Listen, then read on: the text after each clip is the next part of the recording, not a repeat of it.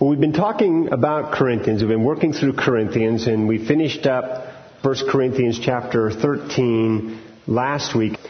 So we're going to start with chapter 14, and Paul is continuing on in discussing with the Corinthians about spiritual gifts. And he's trying to work with them through some issues. And we know that last week we talked about, as we finished up chapter 13, verses 8 through 13 that Paul was talking to them about love. He'd been talking about love in chapter 13 and, and he was trying to help them understand that love never ends. Love is there forever.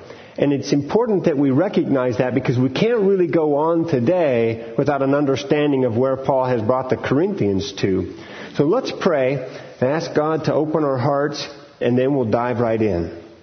Lord, we are so grateful that you are who you say you are, and that we have not created you out of our own thoughts or out of some type of metal or wood or stone, but rather, Lord, you are the creator. You are the one and true God. You were there from the beginning, and you will be there forever. The things around us, Lord, will end. The earth will end. The heavens will end. The spiritual gifts that we talk about will end. But Lord, you are the God of love, uh, you are the God of order, and you will never end. You will be there forever, and, and that's such a blessing. Lord, would you help me today to clearly enunciate what it is that you would have for me to teach, and would you open all of our hearts to prepare us for your word today? And it's in Christ's holy name we pray. Amen. So in chapter 13, Paul was really trying to help the Corinthians understand it's not about the showy gifts, the gifts of prophecy and of tongues and interpretations and, and teaching. It's that those are good things, and we're going to reiterate that today, but it's really about love. Love is the one thing that doesn't end. At the end of chapter 13, it says, we've already talked about the fact that prophecy and tongues and tongues will cease, prophecy and knowledge will stop, and they will be done away with. But love will remain forever. And he says in verse 13, but now abide faith, hope, love, these three. But the greatest of these is love. And now he goes on in 14 and he reiterates that. Just in case you didn't pick up on what I was getting at, he says, pursue love. That's really what you guys need to be about. The Corinthians had a problem. They were a loveless group. Must have been. I mean, why else would Paul continue to harp on them about love? The Corinthians were focused on themselves. That was it. You, you presume that every morning the Corinthians woke up and thought, how can I bring attention to me today? What can I do that will set me above and apart from these other folks? How can I prosper? What, what, what can I do? So it was all about me uh, for them. And they had a struggle, apparently, with loving people. And so Paul was telling them, you need to pursue this, Corinthians. You've got to get beyond this morbid curiosity or morbid desire for some of these showy gifts. And through chapter 12, he talked about that. Chapter 13, he talked about it. And now chapter 14, he's going to finish this. And this is really where things end now for us with regards to dealing with some of these showy gifts and the speaking of tongues and other things. Yet, he says, continue on in verse 1, yet desire earnestly spiritual gifts, but especially that you may prophesy. For one who speaks in a tongue does not speak to men, but to God. For no one understands, but in his spirit he speaks mysteries. But one who prophesies speaks to men for edification and exhortation and consolation. One who speaks in a tongue edifies himself, but one who prophesies edifies the church. So now Paul's trying to move on. So he's telling you guys, love. Corinthians, you need to be about love. I'm expecting some maturity. We talked about that last week. He was expecting the Corinthians to mature. It's time. It's time. When you were a child, it was fine to act like a child and think like a child and play like a child. But you're not children anymore, Corinthians. So I expect to see some maturation going on. I expect to see you guys doing some things that would exhibit your maturing. And now he's going to get back into what does that look like with them and help them out. One of the interesting things that happened in the early church as they read through this, they actually spurned spiritual gifts. They looked at it and they said, Paul talks about these spiritual gifts as not being good, so maybe we shouldn't even want spiritual gifts. And this was going on, and Paul was telling them that's not the case at all. I want you to pursue love because it's the best thing to pursue. However, still, let's desire spiritual gifts. Dan Hardy, covering chapters 12 and most of 13, talked about the unity and the diversity of the body of Christ and how that was an important perspective that we need to be unified in the body, but we're all different. None of us are the same. And we know that, that Paul correlated the church to the body, and he would talk about body parts, right? Because there were issues of the eye, so everybody wants to be the eyeball, right? Well, that'd be great until you had to eat, right? You could see the food, but you couldn't reach out and touch it, and you couldn't put it in your mouth, and you couldn't chew it. So there were issues associated with that, and Paul was trying to help the Corinthians to recognize, you're this wonderful organism called the body of Christ. And every one of you is slightly different, but nonetheless absolutely critical for the working of the whole body. I'm a surgeon. I work on horses, so I get the chance to work on body parts all the time. And it doesn't work if you take certain things out. Right? Some things you can remove, some things you can't remove. But the whole concept here is that everything's important in this body. So this body we call Windsor Community Church, every one of you that's part of Windsor is critical. Every one of you is necessary in the growth and maturation of the body. If one of you maintains your childish activities while the rest of the body is growing, the rest of the body will not mature to the level it needs to. So it's important that all of us grow. And Paul said we should desire spiritual gifts in our body. Our body should be looking for that rounding out that absolute perfect position where we have all of the spiritual gifts, where we provide all of the body parts. We individually shouldn't necessarily ask for each of these gifts. I don't want them all. I shouldn't want them all. I should want the ones that the Spirit gives me because how do I get my gifts? From the Spirit as the Spirit wills. It's not for me to decide what my spiritual gifts are. I can't wake up in the morning and say, you know, I've been doing some studying on these spiritual gifts. I would really like the spiritual gift of administration. So I think I have it. That's not my option. Right? That's not the way God designed it. The Spirit gives the gifts as the Spirit wills. And so it's not about me deciding these. So when Paul talks about desiring these spiritual gifts earnestly, he's not talking to the body saying every single one of you ought to desire the gifts of prophecy, tongues, interpretation of tongues, and teaching. That's not his point at all. His point is the whole body ought to desire that these gifts are active in the body. Not that each individual has them. That would be a disaster, right? We'd be right back to a whole body of eyes. Might look cool, but it'd be very ineffectual and it wouldn't last long because it would starve. It wouldn't be able to get anywhere. Get this whole amorphous mass of eyeballs. It ain't gonna work. The same thing, if we all desired the same spiritual gift, it would be a disaster. And it wouldn't be in God's plan at all. There's some interesting parts here as we go in talking about tongues now. In verse 2 it starts, For one who speaks in a tongue does not speak to men, but to God. There's a lot of debate on, on what goes on here in this. There's one camp that talks about the fact that Paul preferentially uses tongue, singular, for those pagan languages of gibberish.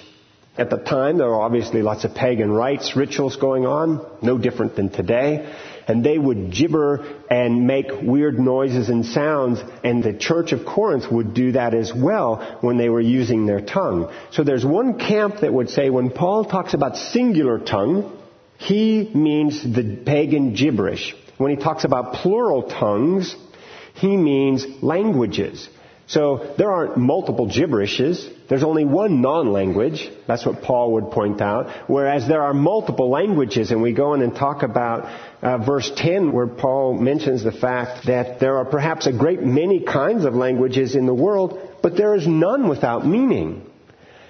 So there's one group that would say that that's the case, and it explains then when Paul goes on and says, for who speaks in a tongue doesn't speak to men, but to a God, not God is with capital G, like the God, but to a God, demons, to Satan worship. There's another group that would say, no, tongue, tongues, it doesn't matter. It's all about languages. Tongue or tongues are about a language, a known language. There's no unknown languages in this. So don't get caught up in that. In the King James Version, before the singular tongue, it always puts unknown. So they would speak in an unknown tongue, singular, to a God. Lowercase g which would then indicate again that this is something that isn't a known language. It's not usable. It's not valuable. It has no meaning. Regardless of which way you want to come down on this, the concept is the same. The reality is that when we use tongues inappropriately, nobody benefits. I dearly wanted to come up here today and start this message in some foreign language, and I tried a little bit, but realized it would have been a horrible embarrassment for all of us for me to try that. I tried Portuguese, but I just couldn't make it work. And just to kind of bring a point across, what if I did that? What if I got up here and I spent the whole time in a different language? Does anybody here speak Portuguese? I'd have been safe, so nobody could have laughed too loud. But what if I do that? What value would it have? What good would it be for you? Why would we waste our time if, I got up here and spoke in a language that nobody understood? And Paul's going to get to that in a little bit as well. The biggest problem with all of this was the perspective that it's not edifying. So for me to get up here and speak in Portuguese, that may look cool because I can speak in Portuguese. But if you don't benefit from it, who's the one who's getting the looks? Me, right? So am I edifying the body with that? Or am I edifying the body speaking in English? That was the whole point Paul was trying to bring to these guys, and he really uses this over and over. The whole term edify is an architectural term. It's borrowed from the architect, and it means to build up, to take and lay a foundation and build from that. So we edify the body by building up and encouraging the body, by teaching the body, by sharing God's word with the body, not by me getting up here and speaking in Portuguese because none of you would benefit because you don't understand the language. And we're going to talk about the whole concept of tongues next week in the specifics of how to use them because there were reasons and ways to do it. In verse 5, Paul goes on to say, Now, I wish that you all spoke in tongues but even more than that, you would prophesy. And greater is the one who prophesies than the one who speaks in tongues, unless he interprets, so that the church may receive edifying. So here's a really interesting concept in 1 Corinthians 14 verse 28. It talks about, and we're going to cover this more next week, God said, if you're going to use these gifts, there are ways to use them. They are all about edifying the body. Anytime you use a spiritual gift, no matter what it is, if you use it for yourself, that's not the right way to do it. That's not the way God planned it. In verse 28 it says, But if there's no interpreter, let the one who is going to speak in tongues keep silent in the church. That's it. Don't make, don't say anything. Don't bring it up. If there's no interpreter, don't do that. Why would it be good to speak in tongues? What could you think of that might make speaking in tongues useful? Wouldn't it be cool to be able to go to a country you've never been to before, walk off the airplane or boat or whatever it is that got you there, and speak to the people and share the gospel in a language you have never spoken before in your life. Wouldn't that be astounding? Wouldn't it be cool to be able to take that and use that for the furtherance of the kingdom? Not for you, but for the kingdom? Well, I think that was Paul's concept here. Hey, wouldn't it be great? You know, Paul, as we know, traveled all sorts of different places. How many different dialects do you suppose the countries that Paul visited? Who knows? I mean, hundreds probably. And wouldn't it be wonderful to be able to reach out to these people because you could speak their language even though you didn't know their language? That's the concept that Paul was getting at here. Hey, wouldn't it be great? That would be so wonderful for the furtherance of the kingdom. But but Corinthians, you're not going out. You're not going to do this stuff anyways. You're staying here. You're staying in your home church and you're using these gifts wrongly. You're using them incorrectly. You're staying home and you're doing this so people look at you and lift you up and idolize you and you look showy and you look good and you look, all that's not the purpose behind it. It'd be far more valuable for you to prophesy. Open the Word of God. Well, we didn't have, we had the Old Testament at the time of the Corinthians. We didn't have the New Testament. But at the same time, his point was, teach God. Don't bring attention to yourself. Don't draw people's eyes to you. That's not what this is about. This is not the goal. The goal isn't to have everybody look at you and say, wow, you can speak in different languages. Wouldn't that be cool? He wants us to use the gifts we're given. Some of us will have the gift of mercy. Some of us will have the gift of teaching. Some will have the gift of discernment. All of those are important as we go forward as a body and we help each other out and we encourage. I am not terribly merciful. And that is a weakness and it's an area that I continually have to work on. And yet my wife is merciful. One of the boys is very merciful and it helps me a huge amount by seeing the mercy that they share and that they have and the compassion they have for difficult situation. And I grow from that every time I'm involved. There are a number of people in this body who just exude mercy. And I love to be around them because it rubs off and it helps me. And that's the whole concept. On the other hand, God has given me the ability to stand up and to teach and to be more discerning. And that's not that I still don't have a lot of work to grow in those areas, but I'm more gifted there than I am in mercy. And God uses that in different ways as well. Paul's pointing out here, even if all of us in this body could speak in tongues, it would be better if we all prophesied. That would be better for the body than being able to speak in tongues. Now we discussed last week that for all intents and purposes, it appears that, that the gift of tongues has ceased. The Bible talked about that, and it probably ended at the end of the apostolic age. They no longer needed the sign gifts, the gift of miracles, the gift of tongue. Those weren't necessary anymore because God's Word already now was well defined. When the Word was written down, they probably came to an end. I'm not going to stand up here and tell you that God can't use tongues, that God couldn't give somebody the gift of tongues today to glorify Himself and to further His kingdom. But I'm going to tell you that that doesn't seem to fit with what the scripture shows. But I'm going to say even more so, especially next week, the way tongues typically are used, they don't fit at all with the way God said they were to be used. So regardless of whether God has stopped the gift of tongues or not, in the vast majority of churches in America, they are incorrectly used. So they don't even fit with what God was doing. They fit far more with what the Corinthians were doing. Gibberish that was of no value gibberish that did not help or edify the body. So we'll talk about that more. But then Paul comes in and says, let me give you an example, Corinthians.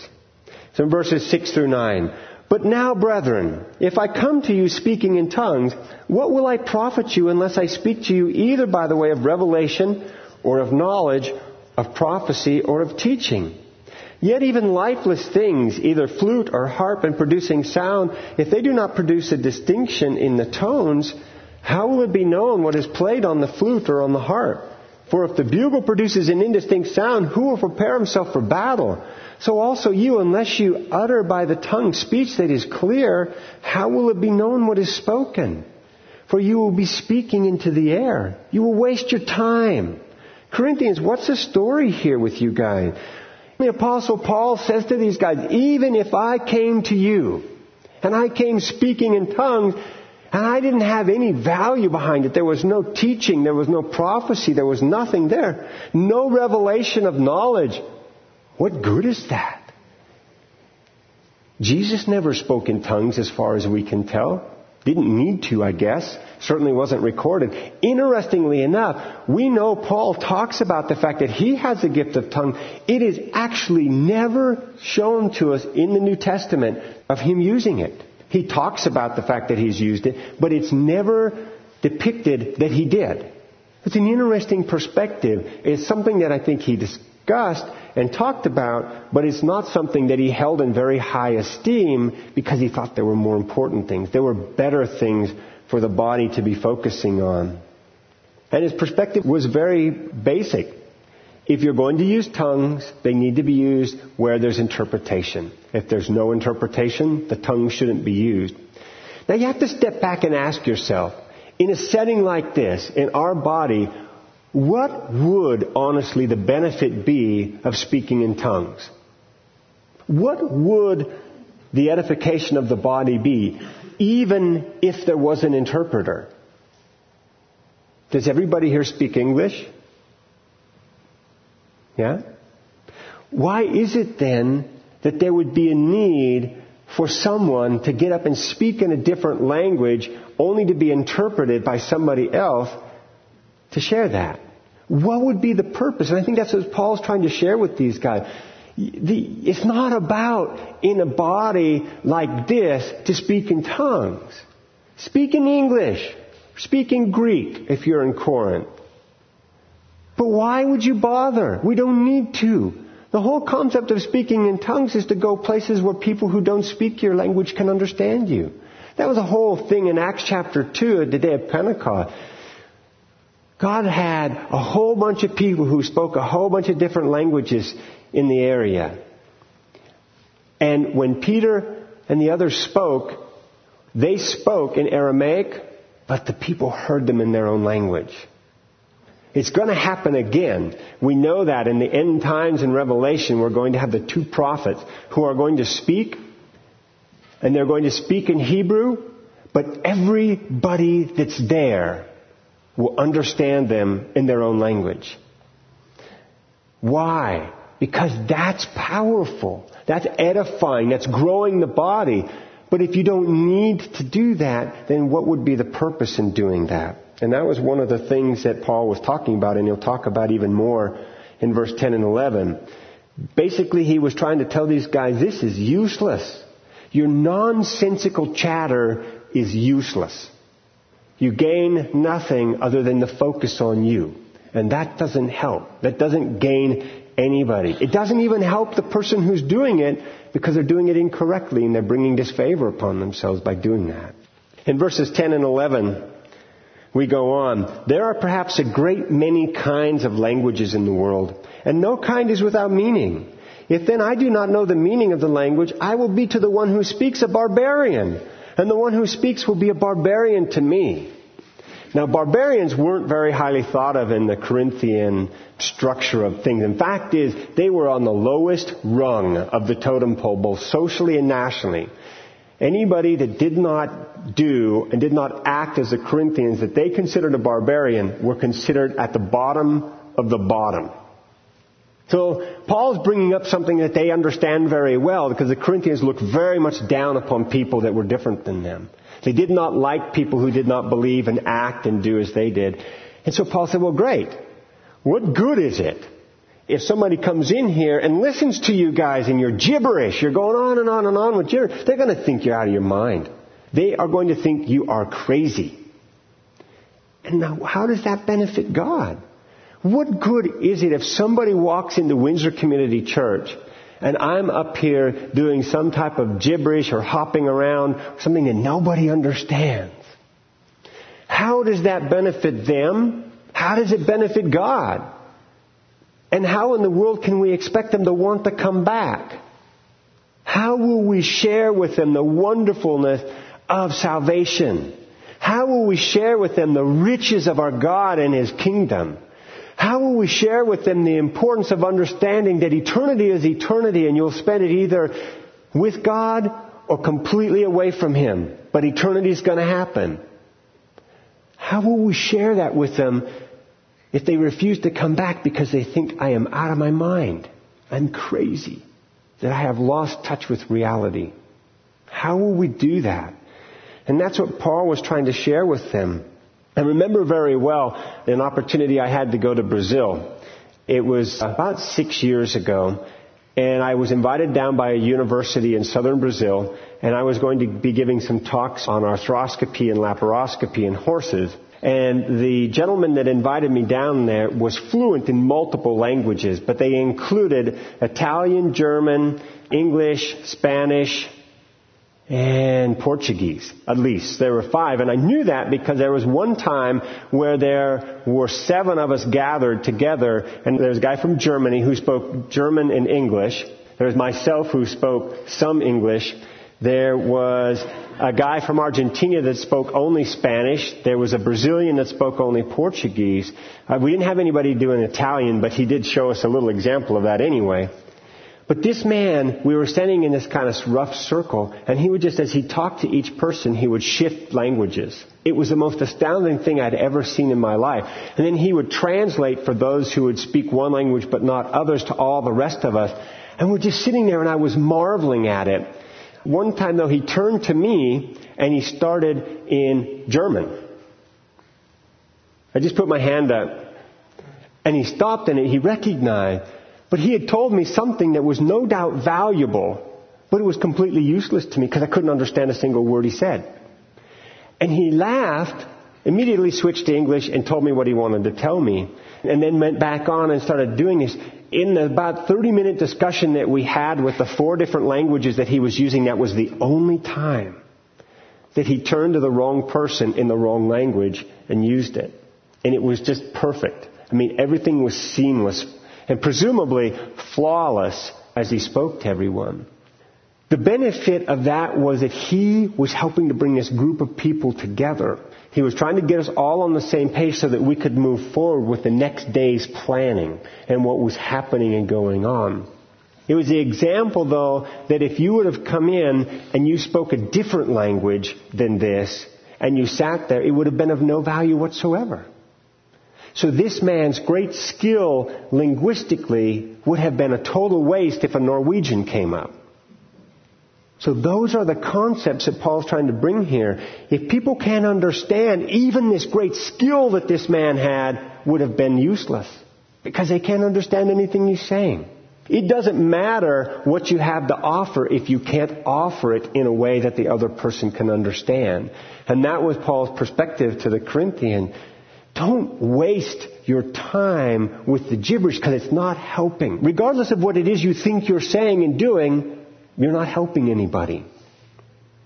Verse 12, he says, So also you, since you are zealous of spiritual gifts, seek to abound for the edification of the church. So he goes back and he's talking about verses 10 and 11 and he's telling how you're going to be a barbarian if you keep up this gibberish and this useless chatter that's not helping anybody you're zealous of spiritual gifts, he's going to give that to them. He said, I understand you are. You're zealous. Abound for the edification. Come on, guys. This is not about you. It's about the body. And if it's not about the body, then shut up. Zip it. Sit back and listen. Don't jump in to draw attention to yourself. Let God work through the body and if there's somebody that needs something from the body, allow the person God has gifted there to deal with it. And don't be nonsensical. Don't be a barbarian. Seek for edification, for growth, for building up, for maturing of the body. That's what you need to be looking at. Give up this childishness at some level and do that. In verses 13 through 17, he starts to bring some order to this. Okay, some of you are going to insist upon speaking in tongues. Okay? I recognize that.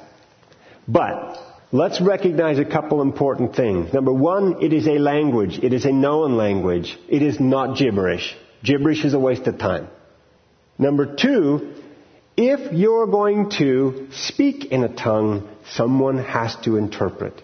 Either you have to interpret or somebody else in the body needs to interpret. So he says in verses 13 through 17, Therefore let the one who speaks in a tongue pray that he may interpret. For if I pray in a tongue, my spirit prays, but my mind is unfruitful. What is the outcome then? I will pray in the Spirit, and I will pray with the mind also. I will sing with the Spirit, and I will sing with the mind also. Otherwise, if you bless in the Spirit only, how will the one who fills the place of the ungifted say amen at the giving of thanks, since he does not know what you are saying? For you are giving thanks well enough, but the other person is not edified. So Paul's bringing up the perspective here. Make no mistake. Gibberish is garbage. Tongues are languages. Don't make any confusion with that because Paul is very clear about that. This is not a point of discussion for him. This is not an option to say, well, it could be this or it could be that.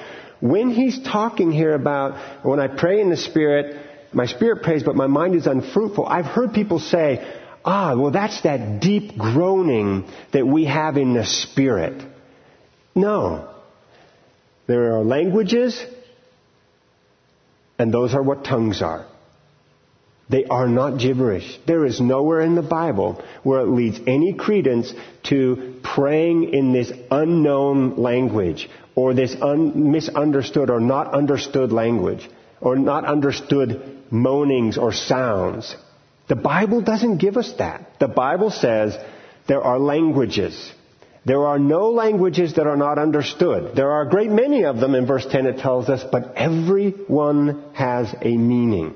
We need to use that as our foundation. It does no good to go to these next verses if you don't accept that. But Paul's very clear with that. He, he is rock solid. We are not talking about two different groups of speaking here, where in a body we're going to speak in languages, but when I get to go out on my own and I'm in my dark place where I'm praying, I can use this kind of moaning and groaning of thing. That isn't there. The Bible doesn't support that as, as what this means. So he says, if I pray in a tongue, in a language, if I speak in a different language while I'm praying, but not one that I understand, what good is it? I don't even benefit from it. So if I go off on my own and I pray in a different language that I don't know, what's the value? I don't even edify myself. I don't even know what I'm praying to God. He said, you need to not do that, guys. You really, you really need to do what is right. So pray in the Spirit, that's great. Man, we need to be in the Spirit. The Holy Spirit is our conscience. The Holy Spirit guides us. The Holy Spirit gives us wisdom. The Holy Spirit allows us to understand the Word. The Holy Spirit gives us our spiritual gifts. The Holy Spirit is a critical part of our lives and don't ever underestimate the importance of it. But don't forget your mind. Don't leave your mind behind. You guys could put that up there on your mirrors or, or whatever. Regardless of what you're doing, praying, singing, in church, whatever it is, keep your mind active. God did not intend for us, based upon what I can find in the Bible, to pray in tongues. He intended for us to pray to God with our mind and our spirit. In verses 18 and 19, he says, I thank God I speak in tongues more than you all. However, in the church I, de- I desire to speak five words with my mind so that I may instruct others also rather than 10,000 words in a tongue. He's not condemning the genuine use of tongues. At this point in time, Paul understood the critical nature of genuine use of other languages and the importance of that. He's very big on that. And it's interesting, many people say that based upon what Paul wrote here in 1 Corinthians chapters 12, 13, and 14, that he obviously was really jealous of the Corinthians because they could all speak in tongues and he couldn't. That doesn't appear to be the case at all. Paul's not jealous because he does talk about the fact that he can speak in tongue. He doesn't, however, actually, he doesn't ever tell us where he's done that. We just have to assume because we know who Paul and Paul's character that when he said he had, he had. His desire, however, is to teach others. That's where his heart is. Paul's desire is to see others grow and mature and to change. So as we summarize, Paul's basic comments here that tongues are inferior to prophecy and teaching as a means of communication, as a means of praise, and a means of evangelism. It's not bad to have tongues. The reality is, it's just not that good compared to the other gifts, especially in the setting like this where tongues really were valuable were going into places where, where the languages were unknown to the speaker. But then remember that all of these are inferior to love, that love is more important than all of them. And really what it comes down to for us as we go through these and talk to them, and as Paul was talking to the Corinthians, is, is it more important that I shine or that God shines? Where is the importance in that? Is it more important that I stand up here in front of you and you're awed by my ability to speak? in different languages or my ability to do this or that or, or whatever? Or is it more important that I humbly open God's Word and share what He has taught me through it? I would say that that's a pretty easy answer. It's obviously more important to honor God than to honor me. That's not what it's about. Now the challenge that we all get, whether we're here teaching, whether we're up in the worship team or whatever, is not being the center of attention. It would be cool to be able to give the whole message from the back and have you not see me. Right? That would at some level show the effectiveness of opening God's Word. Because I wouldn't be here for you to look at. You would be in your Word, opening the Bible, looking through the verses. You'd be thinking, you wouldn't be focusing at all on me. We just haven't figured out how to do that yet. But I would love that because I think that in some cases we all have the tendency to bring things that we shouldn't bring to them. I've shared stories before how I have really struggled with that at times. I teach. It's what I do. It's part of my job. I, I do surgery and I teach. So standing in front of people doesn't concern me. I've had the opportunity to do it a lot. I don't get nervous about doing it. So I have a tendency then to use my own strength to do these things. And that's always a wreck. And I remember, and some of you have already heard the story, so I apologize to you, but for those who haven't, I think it's valuable for us to look at. The first time I had a chance to open the Word at Mountain View, I was going to wow everybody with my ability to speak and to do this because I do it a lot. I've received, by God's grace, numerous awards for teaching. Right? So I, and I knew that. So I was going to bring something really special. And God realized I was doing this all on me all on my strength, all on what I brought to the table. And he knew that, and he knew that I needed something to get in the way of doing that. So I was excited. I was ready to go for this, and, and I had this wow message plan. And I spent all Saturday night doing emergency surgery. I left the home probably late evening, and I came home at six o'clock in the morning. All night long. Just one case after another, one emergency after another. We were in there just going away. And the whole time God was just chinking away at my pride. He was just chinking away at my self-sufficiency. And he was just wearing me down to the point where I had nothing. When I got up to teach that day, I had nothing. I was exhausted. I was weary. And I was more available to God than I could have ever been without that. And so now before I teach, I pray that God will help me to be useful to Him and that I don't have to learn this lesson anymore because I don't really want to be that tired again. God is a God of order. We're going to talk next week about when you use spiritual gifts, how should they be used? What should it look like? And how do we stay out of the trap of glorifying and bringing all the focus onto ourselves? So with that, as we prepare and transition to a point of communion, let's pray. Dear Heavenly Father, we are so grateful that you continue to work in us. Lord, I know there's a lot more that you have to do with me to make me really useful for you, but I cling to the promise that you who have begun a good work in me will bring it to completion. And I'm so thankful for that. I'm thankful that you have not left us to our own devices, but rather, Lord, you continue to mature us. You continue to grow us. You are such a great and wonderful God, Lord, and I just thank you for bringing Paul to the Corinthians. And I thank you for the problems the Corinthians were having because it gives us something to look at and understand better. Lord, we know that only you can change us, only you can give us the gifts, and only you can really teach us. But we ask you to keep working on us here as a body at Windsor Community Church, that we would be more and more the body that you need us to be, and that we, Lord, would continue to reach out to our community and those around us, and that we would share your truth. Help us, Lord, and I know I have never heard anybody here even attempt to use the gift of tongues. But Lord, it's not just tongues, I guess. It just, it's everything about spiritual gifts. But help us to be edifying with the gifts that we have. Lord, help us never to use them in a way that would bring attention and focus on ourselves. So thank you for all you do for us. Thank you for your amazing gift of salvation. And I thank you so much for all the folks here in the body that help to teach me and to encourage me and to help use all of their gifts for the edification of the body. And it's in Christ's wonderful and holy name we pray. Amen.